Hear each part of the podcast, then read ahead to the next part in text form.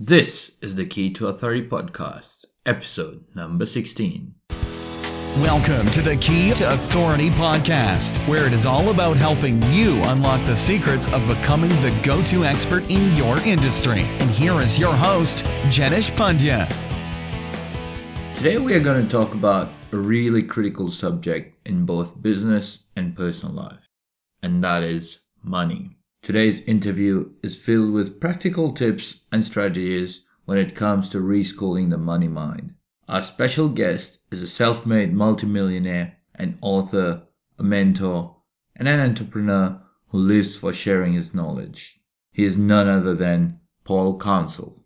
For the past 20 years, through various entrepreneur programs, Paul has been mentoring business owners and emerging entrepreneurs in how to build successful offline and online businesses from the ground up. Since we have a lot to cover, we'll jump right straight up in the interview. And here is Paul. Hey, Paul, welcome to the Key to Authority podcast. Fleur mentioned to connect with you, and we had a chat, quick chat over the phone, and loved what you do in terms of the space of money and the mindset around it. So, really wanted to ask some questions around it and get you on the show. So, thanks for coming along. It's my pleasure, and thanks for the invite. So, Paul, how did you get started, and why in that particular field of money side of things? Uh, that's a um, kind of sort of an interesting question, but um, I guess I got started, you know, just the same way that many people get started, and they, they get a point, you know, they reach a point in their life where you know enough's enough.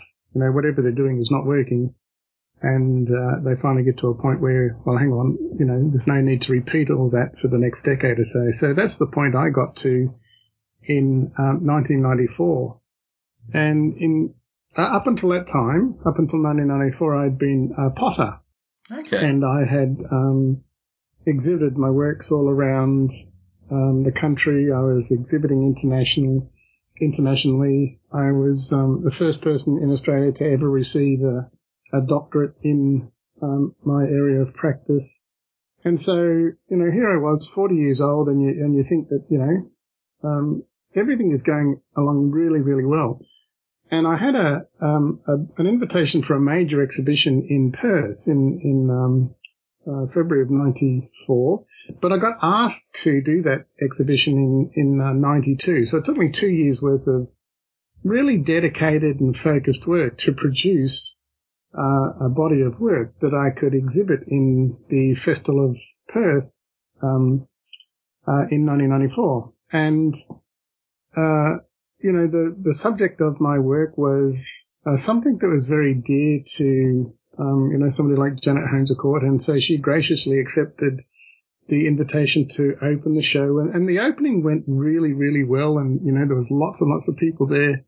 But to to get to the end of the story, 1994, we were kind of sort of, you know, just coming out of that recession that our famous treasurer said that we had to have. And by the end of the exhibition, I'd only sold four and a half thousand dollars worth of um, work, you know, and not even some of the major galleries around town had enough uh, budget to actually purchase some work. So of that forty uh, four and a half thousand dollars, a third of that had to go to the gallery in commission, a third of that had to go to the taxman, and I was left with uh, literally $1,500 in my hand for two years solid work. Now, not only didn't that cover the cost of living, it didn't even cover the cost of clay that I'd actually used to prepare the body of work. And so that was my really low point. and I said, look, you know, enough's enough, and I decided I was going to really go out there and become a serious student of the way that money is made in our society. And, you know, after I decided to pursue that direction, starting from absolute dead flat broke, um, I made my first million dollars in just over, uh, just or just under four years, 3.8 years, and since then have gone on to uh, build some, you know, some quite remarkable freedom with that wealth. Oh, and that's really great story because I love where you went because you were going well and that two years of your dedication and leading to something where you didn't even earn any profits per se would have been really challenging and would have pushed you to create what you've done. So, wow, I, I just can't imagine so going through something like that. You know, and you speak about the two years with the dedicated, and you know, being a potter is really backbreaking work, as any as any potter will will um, tell you. But you know, the real sort of heartbreak is the 13 and the 14 years that I had to put into my craft in order to build up the skills where I could actually make such a body of work in two years. So there's a long time getting to the point of zero. Yeah, and I think everyone can relate to that where they've spent uh, their good portion of life dedicated towards one skill or one career and then at the end realizing that it might not have been the best time or something or? Look um, yes and and um, you know that's a really good point to um, to tease out. I totally agree with that. Comes to that i guess uh, in terms of the money mindset aspect where i guess you de- had to develop from your experience from that. So you had to i guess retrain or we call it re or you can call it reschooling. So what is that key to reschooling the money mind? Uh, i think there's a number of uh, keys to it. Um, you know, the first thing that I think is really important to recognize is that uh, most people who are sort of starting out wanting to create some sort of uh, financial independence, some sort of financial freedom for themselves, they tend to think of themselves as having a problem with money. You know, the, the problem with money is I don't have enough of it, etc., etc., etc. And you know, as a result of that, they go along and, and try and do some seminars or, you know, buy some online products and, and, or, you know, read a, read a dozen books or so, thinking that that's actually the, you know, the, the best place to start. But in actual fact, it's not. And I think it really is important to understand that by and large, most people have an absolutely perfect relationship with money. But the problem is it's perfect for the people who gave you that relationship or conditioned that relationship of money into you. It's imperfect for you, but it's perfect for the system. And unless you can start from that, that point of view, then you will always be subject to that system's perfection of the way that money moves, um, not only around the system, but through you and back around the system. And that is something that um, you know, I think that is really, really important to understand is that right now you have a perfect relationship to money according to the way that the social engineers want you to have. And unless that's understood, then that foundation is always in place and it doesn't matter how many courses or seminars or books you read, that, that perfect relationship with money is not going to change. And in terms of that relationship, you mentioned that the person who gave you that rela- uh, relationship that's perfect for them. So how do you figure out what's perfect for you then? Well, it, I mean, you, you've got to use the law of contrast here. If you actually understand how, you know, the social engineers have conditioned the relationship to money into you for the past, you know, 10, 20, 30, 40, 50 years, you've got to understand how that takes place and why it continues to take place. And if you think about um, just even the basics of schooling, um, and this is not an attack on schooling, by the way, or anything like that, but just the basis of schooling is it teaches us the fundamentals of our language and the fundamentals of our um, numeric system and the fundamentals of our culture.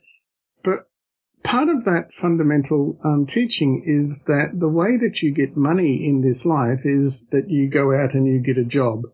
And so basically we spend 12 years at, um, you know, um, uh, six years at primary and then we go to secondary school and then we go on to university. It doesn't actually matter, uh, you know, what university course we do or, or whether we graduate, um, you know, from high school.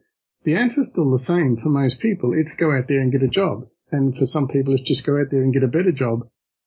But that's the only way that we're actually conditioned into making money, that we have to go out and exchange our time and labor for it. And unless that conditioning changes, then you're always going to be in a position where you exchange your time and labor for it. It doesn't matter what the activity is or the quality of the activity. But then there's a second process that is socialized and conditioned into people, and that is that once you've actually earned money, the only way that you can get some sort of sense of reward for exchanging your time and money for uh, time and labor for money is to go out and spend that money that you've just earned.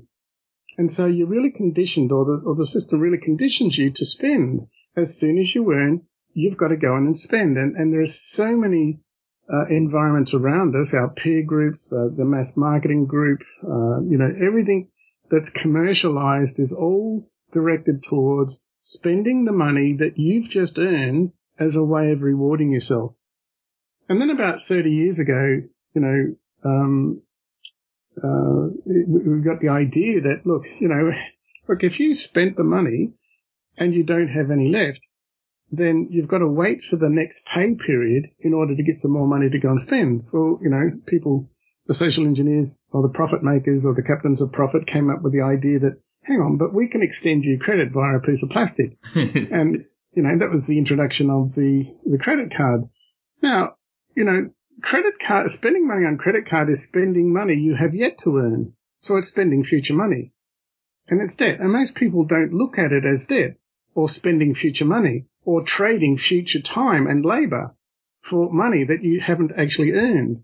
And so there's three very, very powerful mindsets that then create, which is earn, spend and borrow, earn, spend and borrow. And then people over their lifestyle get, get absolutely tied into, you know, almost like concrete shoes into the conditioned mindsets around earn, spend and borrow. And that is the very, very thing.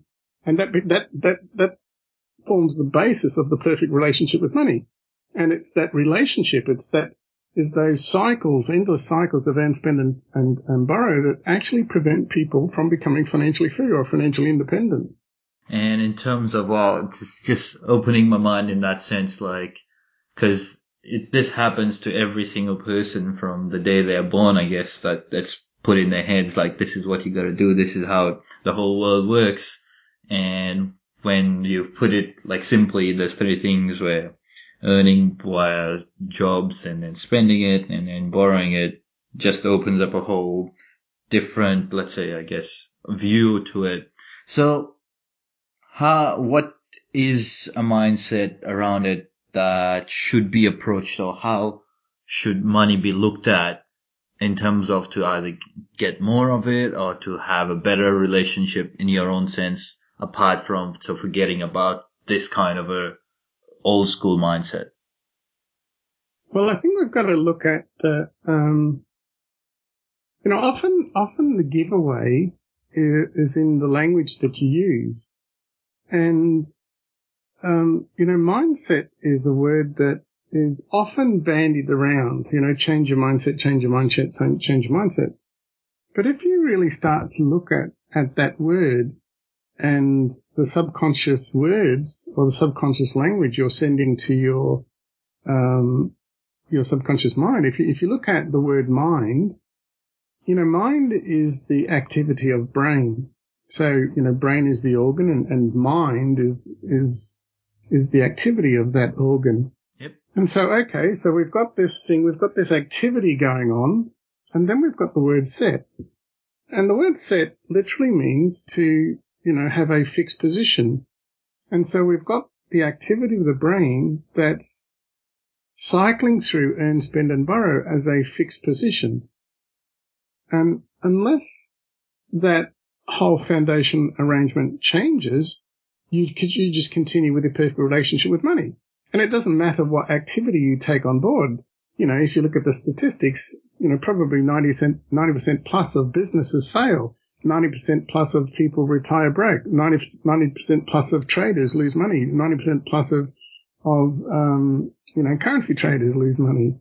It, it doesn't matter the, the activity or the, the money making or the money potential activity. You know, 90% of gamblers.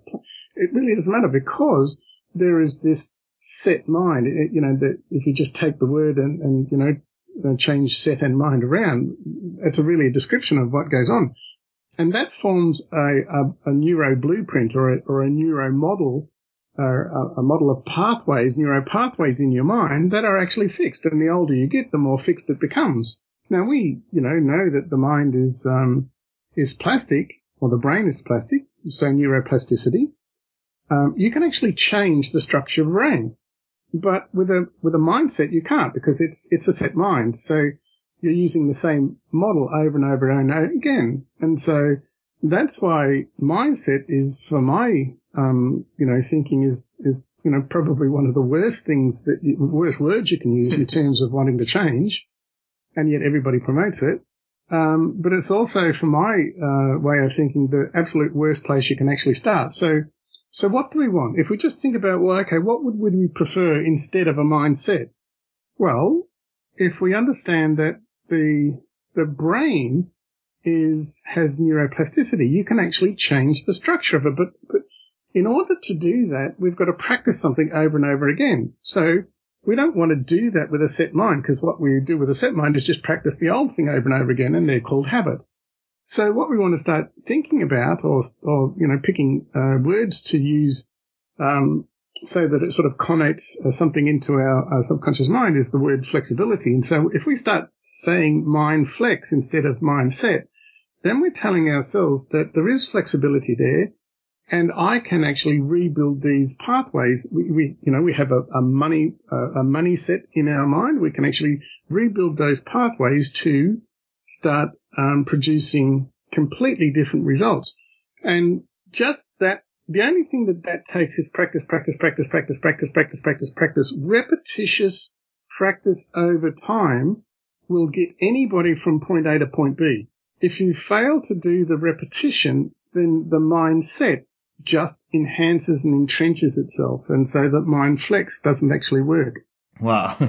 Uh, so in terms of flexing your mind, so where does so what can our listener do to start uh, developing that habit of flexing that mind to get that built up and then getting that neuroplasticity started? Because obviously this is years in terms of the schooling of the mind that has been earn, spend, and borrow. So obviously it's going to take time and effort to get that away and to put in a different kind of a mind flex aspect to it.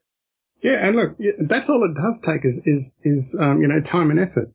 Um, it doesn't take any any great um, uh, you know it doesn't take any great investment of uh, things that people simply don't have access to.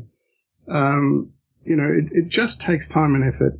Now, you know, if you've got support there, then that time and effort is more focused. If you don't have support, then the time and effort the individual puts in tends to be, um, you know, distracted in terms of uh, any number of other um, uh, distractions vying for their attention. And so that, you know, every time you're distracted from that flexibility, that flexibility obviously, um, you know, doesn't happen.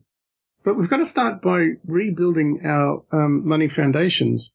And in order to start rebuilding your money foundations, you've got to know how those money foundations were actually put in place in the first um, instance.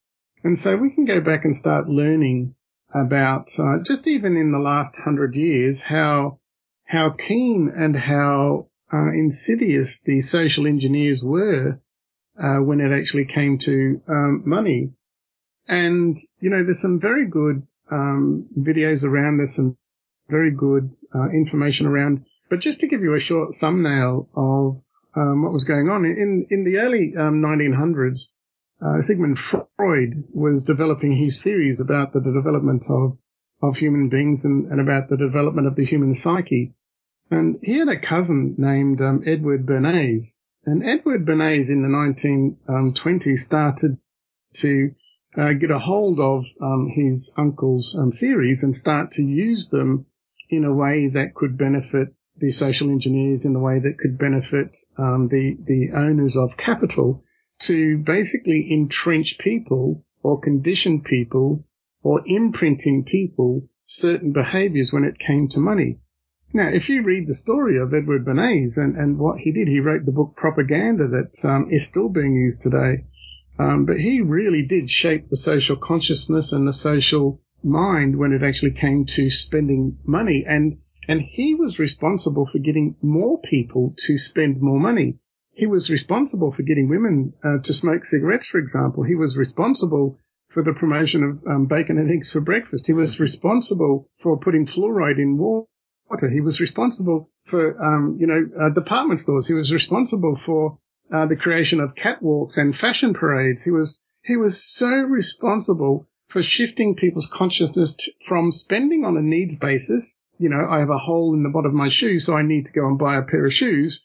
To spending on a social consciousness basis or a social anxiety basis. or, or a social desire basis. I need 10 pairs of shoes because what will, what will they, what will people in my social structure think of me if I keep turning up to this, um, uh, you know, work or if I keep turning up to these social engagements with the same pair of shoes? And so he shifted the social consciousness of spending from needs based to desire based and then really enhanced it with some strong um, uh, you, you, know, literally, if you were in a, another dimension, you would, you would actually call it brainwashing. Now, if you if you don't understand how those structures are still going on in our society today, and how we are still manipulated by mass media, by the social consciousness, by the social engineers who who want people to never be able to get off their work stress, not enough time, not enough money treadmill by locking themselves into those earn, spend, and borrow. And, you know, we talk about servitude and incarceration. You know, we don't need chains anymore because we voluntarily enslave ourselves and we do that via taking on debt. And once we've got debt, then we can't, most people can't um, break out of the habit of earn, spend and borrow lifestyles. And so they'll go to their grave never experiencing the freedom that is always being held out as possible for them, but they don't change. And so the first thing is we've got to start looking at how that social engineering came about and how it's it's propagated and fertilized today more than it ever was in the 50s and the 60s. And, and unless we get an understanding of that, then it's going to be very difficult to start to change the foundations because again, without anybody guiding you as an individual or as an organization or, or as a business person or whoever you want, then, you know, often we're just going to fall back into our old default uh, patterns because uh, you know those those um, those models are so fixed in the mind, and the language that we use continues to fix those models in the mind simply because we don't we're not we, you know we don't have the habit of questioning even you know the fundamental language of of words like mindset and, and words like credit and debt you know? Um, you know there's been a, a big sort of shift between um, you know, credit is something that you had rather than, you know, credit in real life is something that you owe. Um, so that, you know, the, the psychological switch between debt and credit has been shifted around so that you see credit as being good and debt as being bad. Um, but, you know, there's real, there's some, some, some wonderful uh, probably could talk too long on this. it's it's just amazing because to me it's like just having this even it, with time's running like this like quickly, but I've learned so much in this last twenty minutes or so that I can't even believe in terms of the uh, not the mindset, but the mind flex aspect of it, that how Sigmund Freud is responsible for all this. I had no idea and I'm probably going to check out his book Propaganda as well. I really appreciate it. With where could our listeners get in touch with you? What's your website or do you hang around social media and stuff? Um, they can, um, certainly I'm on Facebook. Um, I also have a, um, a, um, a closed group on, um, Google Plus. Um, but you know, my personal Facebook page is uh, something that I reply to. I'm on a, a number of different groups, um, and if they want to start looking at some of the videos that um, I have made with regards to how people's uh, money habits have been shaped by very, very powerful conditioning, um, they can go to moneymasterymentor.com and and uh, there's a there's a free report there about uh, you know the ten questions that I'm often asked about you know how do you actually go from broke to being a millionaire.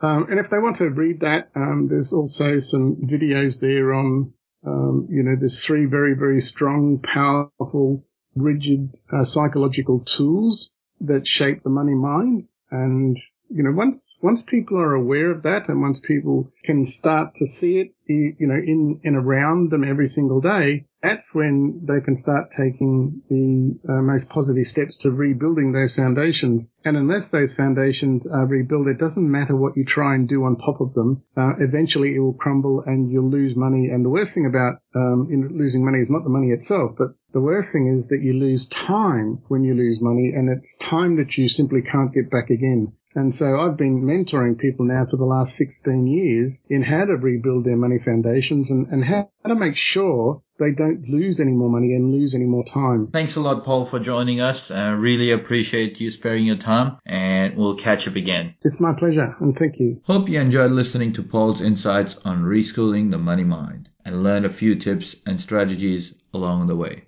Today's action for you is to start learning about your money foundations to help you flex your mind and reschool it for the better. To get all the details and links talked about in today's show, go to keytoauthority.com slash EP016 for the show notes. And if you have any questions, make sure you leave a comment. Thank you and see you next time. Thank you so much for listening to the Key to Authority podcast. Don't forget to subscribe and share at www.keytoauthority.com. We'll see you next time.